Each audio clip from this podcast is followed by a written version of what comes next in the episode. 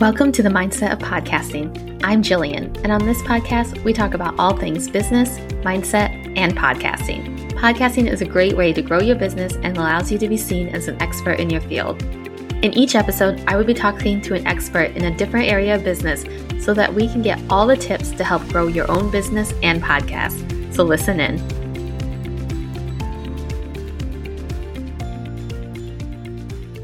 Welcome back to the Mindset of Podcasting. So, today let's talk about your finances. I know that can be a scary word for most people, and they don't even like to look at their finances or at their bank account or know where their money's going because it's it is scary. But Abby, my guest today, is going to tell you why you should know. So, my guest today is Abby Gallo. She's the founder and CEO of Terrain Bookkeeping, a bookkeeping and advisory firm that specializes in helping marketing and creative agencies gain greater profitability. Abby is a QuickBooks Advanced ProAdvisor who started her career at a boutique PR agency in New York City. Having worked inside an agency herself, she's aware of the challenges and opportunities agency owners face and is passionate about helping them gain greater clarity around their books. So please listen into this episode, especially if you know that your finances maybe need a little work. Hi, Abby. Thank you so much for being on the podcast today. How are you? Good. Thank you for having me. Of course. So, to begin with, if you want to tell the listeners who you are and what do you bring to the world? Sure. So, my name is Abby Gallo, uh, and I own Terrain Bookkeeping. We're a boutique bookkeeping firm that works primarily with consultants and with creative and marketing agencies. And we help them gain clarity on their business finances so that they can make important decisions for their businesses. Awesome. Finances can be very scary to talk about. Yes. so, if we're not really on top of our finances in our business, where do we start with getting organized with them?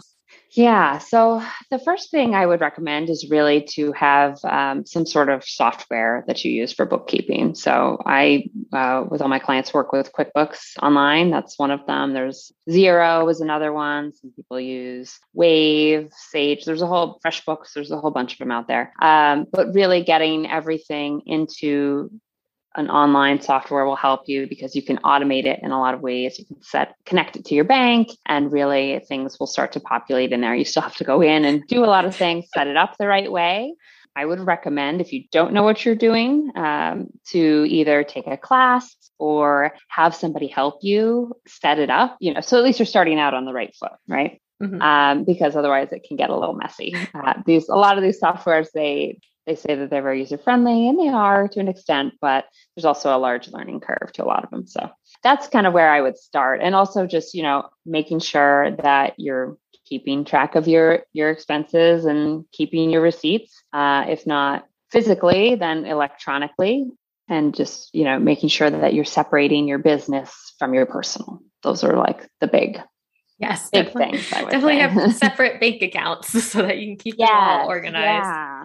I know a lot of people don't realize that, you know, especially if they're um, solopreneur, that, you know, they have a sole proprietorship or they're the only person in their LLC. They don't necessarily think, you know, because for tax purposes, it is, you know, you can kind of see how it would all be from, it's all treated as you as an individual oftentimes, but it can get messy. Uh, and actually, if you are an LLC, having a separate bank account and keeping your finances totally separate helps protect you from a liability. It's it's called piercing the corporate veil. If you kind of mingle the two together uh, and can leave you open to lawsuits and people going after your personal funds. So definitely something you want to avoid. yes, definitely. Yes. So I have to admit, I still use Google spreadsheets to do all of my finances. As long as you're doing it, that's yes. okay too. So I know you mentioned a bunch of programs, but what would you recommend for like a beginner who is not very equipped with all the technology but wants to keep better track? Yeah. Um, well, I mean, Google Sheets is a good thing to use. You know, just start with, you know, breaking out your income, what you have for your sales each month. And then, you know, below that, your expenses and what you each month have. And then, you know, the one off things that you have, you keep keeping track of those. Um, if you can there are I know there are templates online where you can you know have places to input all of that in the right spots for your taxes so if you're going to do it manually you know there are some templates that you can set up but yeah, definitely keeping your income separate and then any expenses that you have, making sure that you track those. And then from there, you know, you you have the income, subtract your expenses, you get your profit. Uh, or net income as as we call it. So those are that's that's a very basic. okay, good. I'm keeping it simple right now until I get yeah. more advanced. So how does keeping track of our finances actually help our business in the future? Yeah. So I think a lot of people look at bookkeeping as sort of a compliance, you know, just doing it for mm-hmm. tax purposes. And a lot of people use it that way, or, you know, they're just getting everything together last minute to send over their to their accountant so their their taxes can be filed, right? Mm-hmm. But they're missing a big opportunity to really use their information to learn about their business and to motivate them and to make better decisions. So you can't manage what you don't measure, right? If you're not keyed into what you're making and what you're spending, then you don't know how you're doing. You don't know how much you can pay yourself. You may not be paying yourself, or at least not consistently. So there's all sorts of opportunities you can have from just looking at the numbers. I mean, I had a client who started working with me. She didn't know if she was even making a profit. She just she was it was a labor of love for her, and she called it her not for profit business. uh, but you know, she was making a profit. We looked at it. She was not a lot, but as she started seeing her numbers, and one of the things I do with my clients is I meet with them on a monthly basis or quarterly basis to go over their finances. So I don't just send them the reports and say, "Here, good luck." We sit down, we go over it and review it, and I make sure they understand it. And also, we talk about how things could be improved, what could they change going forward. Uh, and one of the things that we did, she wanted to start doing some budgeting. Together, we created a budget for the year. And after we started doing that, in a, a three year span, her profit increased 138%. Wow. So it's, you know, by measuring that, uh, and and tracking against it regularly, she was able to check in and say, okay, well, this part of my business is doing well. This part's not so great so maybe i should stop doing this. Uh, you know really to see what was working and what wasn't working and make changes so that she could have a better year the next year or the next quarter even you know? Sometimes we wait too long and we we do it at the end of the year and they're like oh that's good good to know. But you know if you do it as you go you have the opportunity to make changes uh, you know almost in real time so I think that's that's one opportunity, or a lot. There are a lot of opportunities really that that are left on the table if you're not looking at all that. Mm-hmm. Yeah, definitely. Like I was looking at my expenses at the end of the year, of course, because I waited mm-hmm. and I was paying for a program that I hadn't used in like six months. I'm like, why oh, am I oh. paying for this?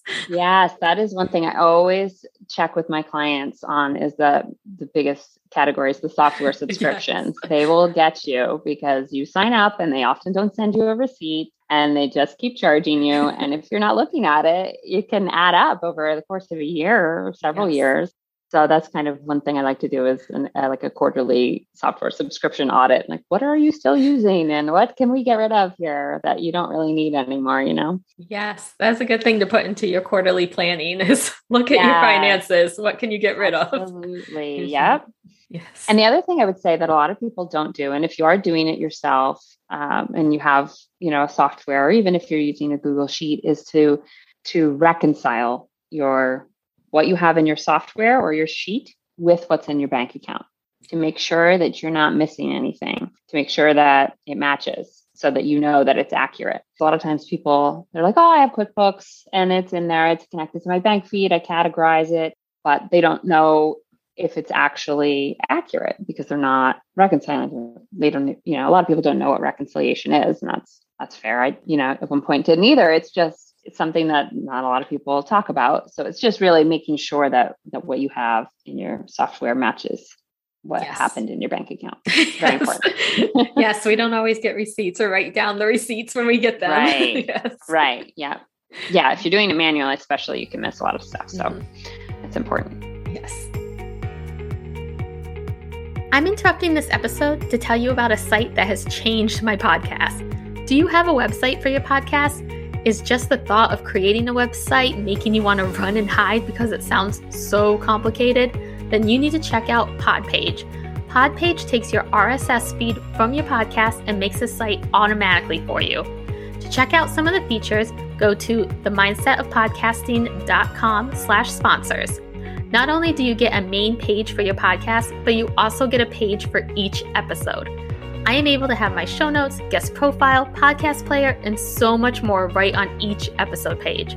I upgraded to the paid version because I can also incorporate guest forms, scheduling links, videos, email signups, and so much more.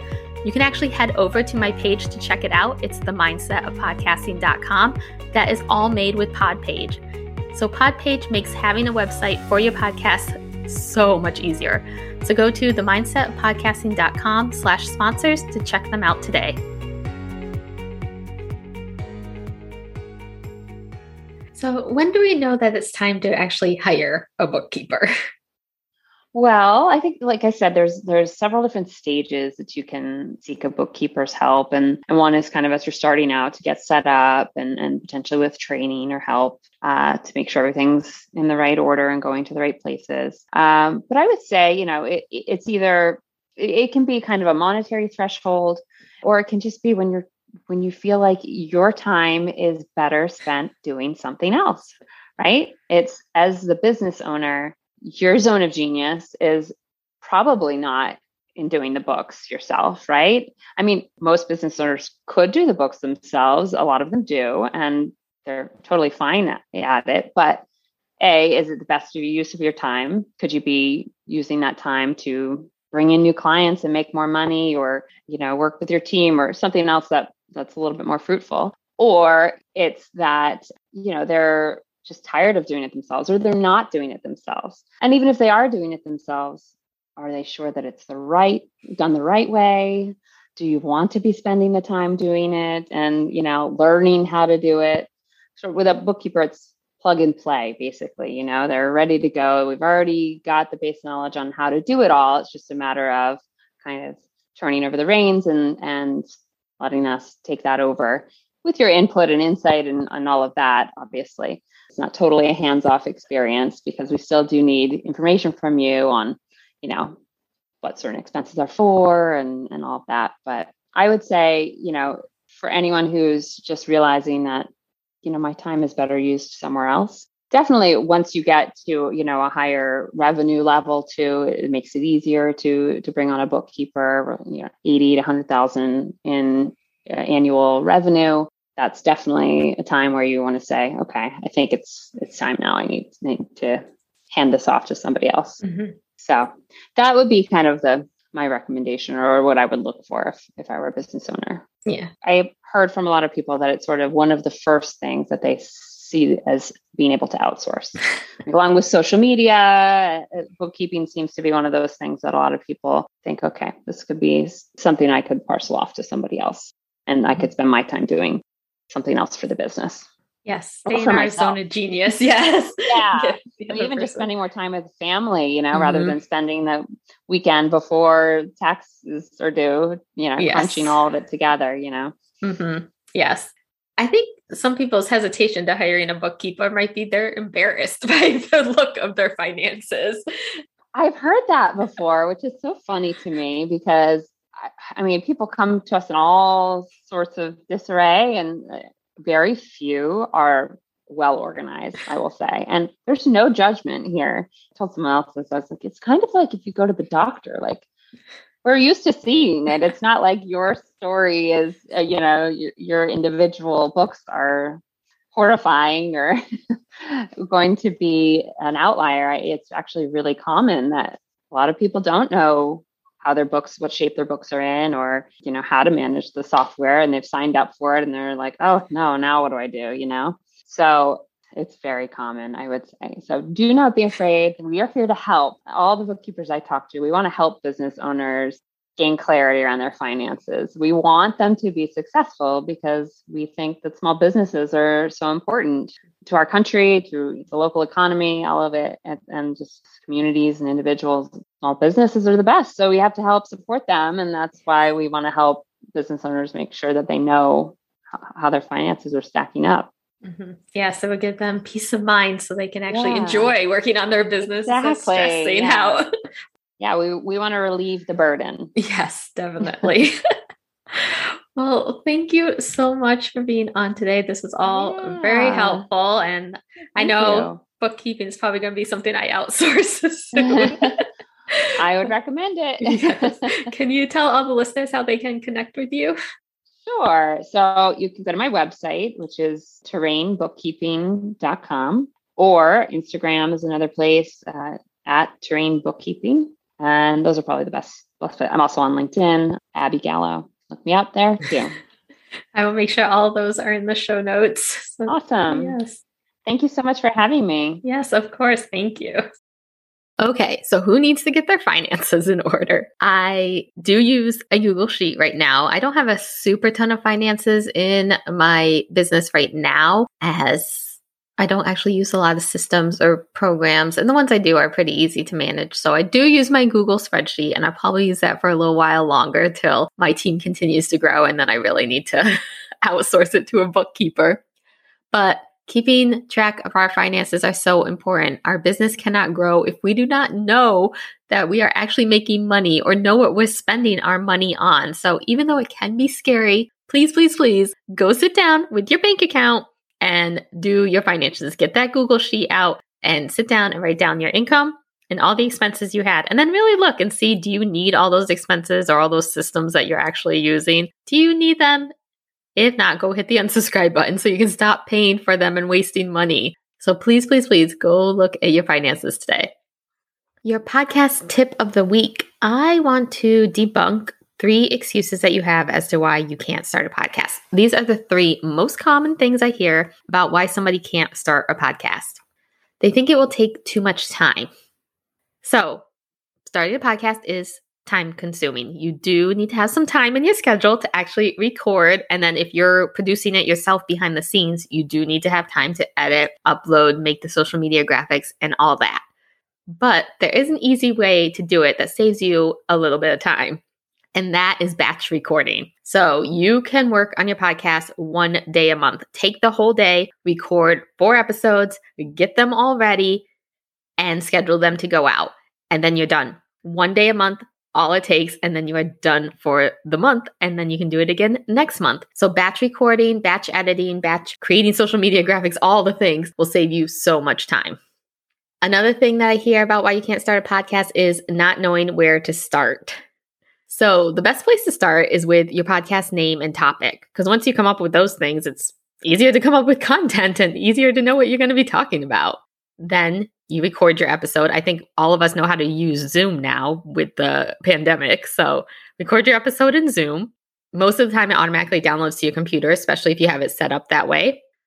And that's really where you start. If you need some more help, maybe figuring out the tech behind it, what equipment to use, and things like that, you can download my free launch guide over at jilliangrover.com. That will help get you started.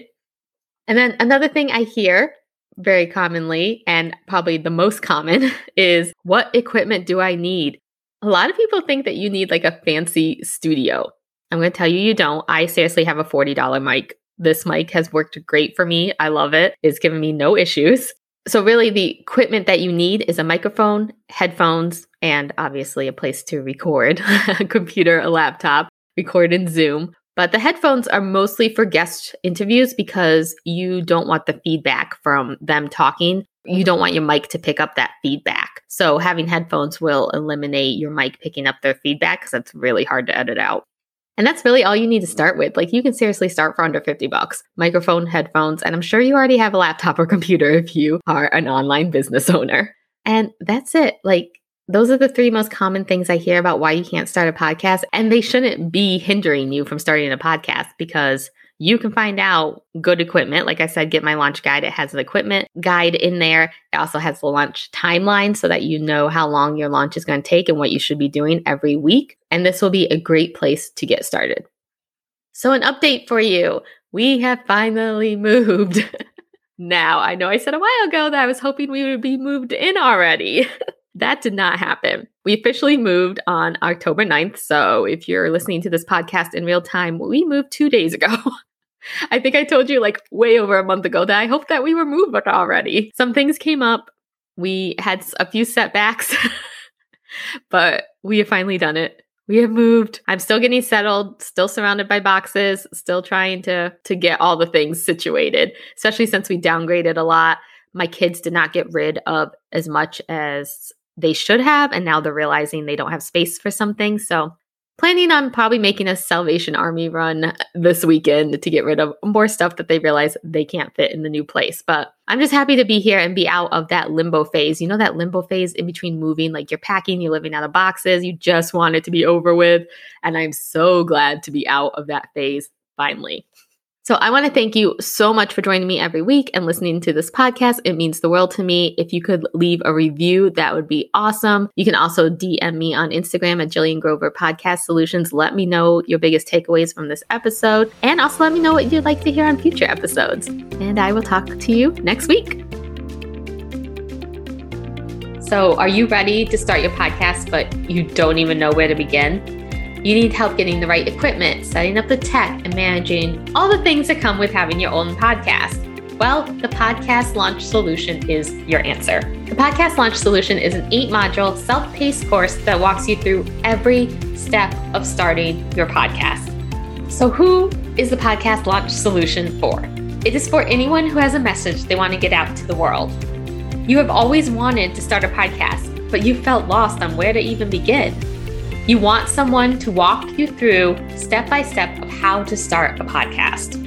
And you also have some mindset issues that go with starting something new, and this program handles those too. There's also a private Facebook group for the program that I will be in every day answering your questions so that you never feel alone in this program. If you are ready to start your podcast, then go to the link in the show notes to get on the waitlist. This program will open on September 12th, 2022. When you join the waitlist, you will get access to my podcast launch guide and monthly newsletter. Plus, you'll be the first to know when the program opens, and you also get a discount. Get on the waitlist, and you could have a podcast by the end of the year.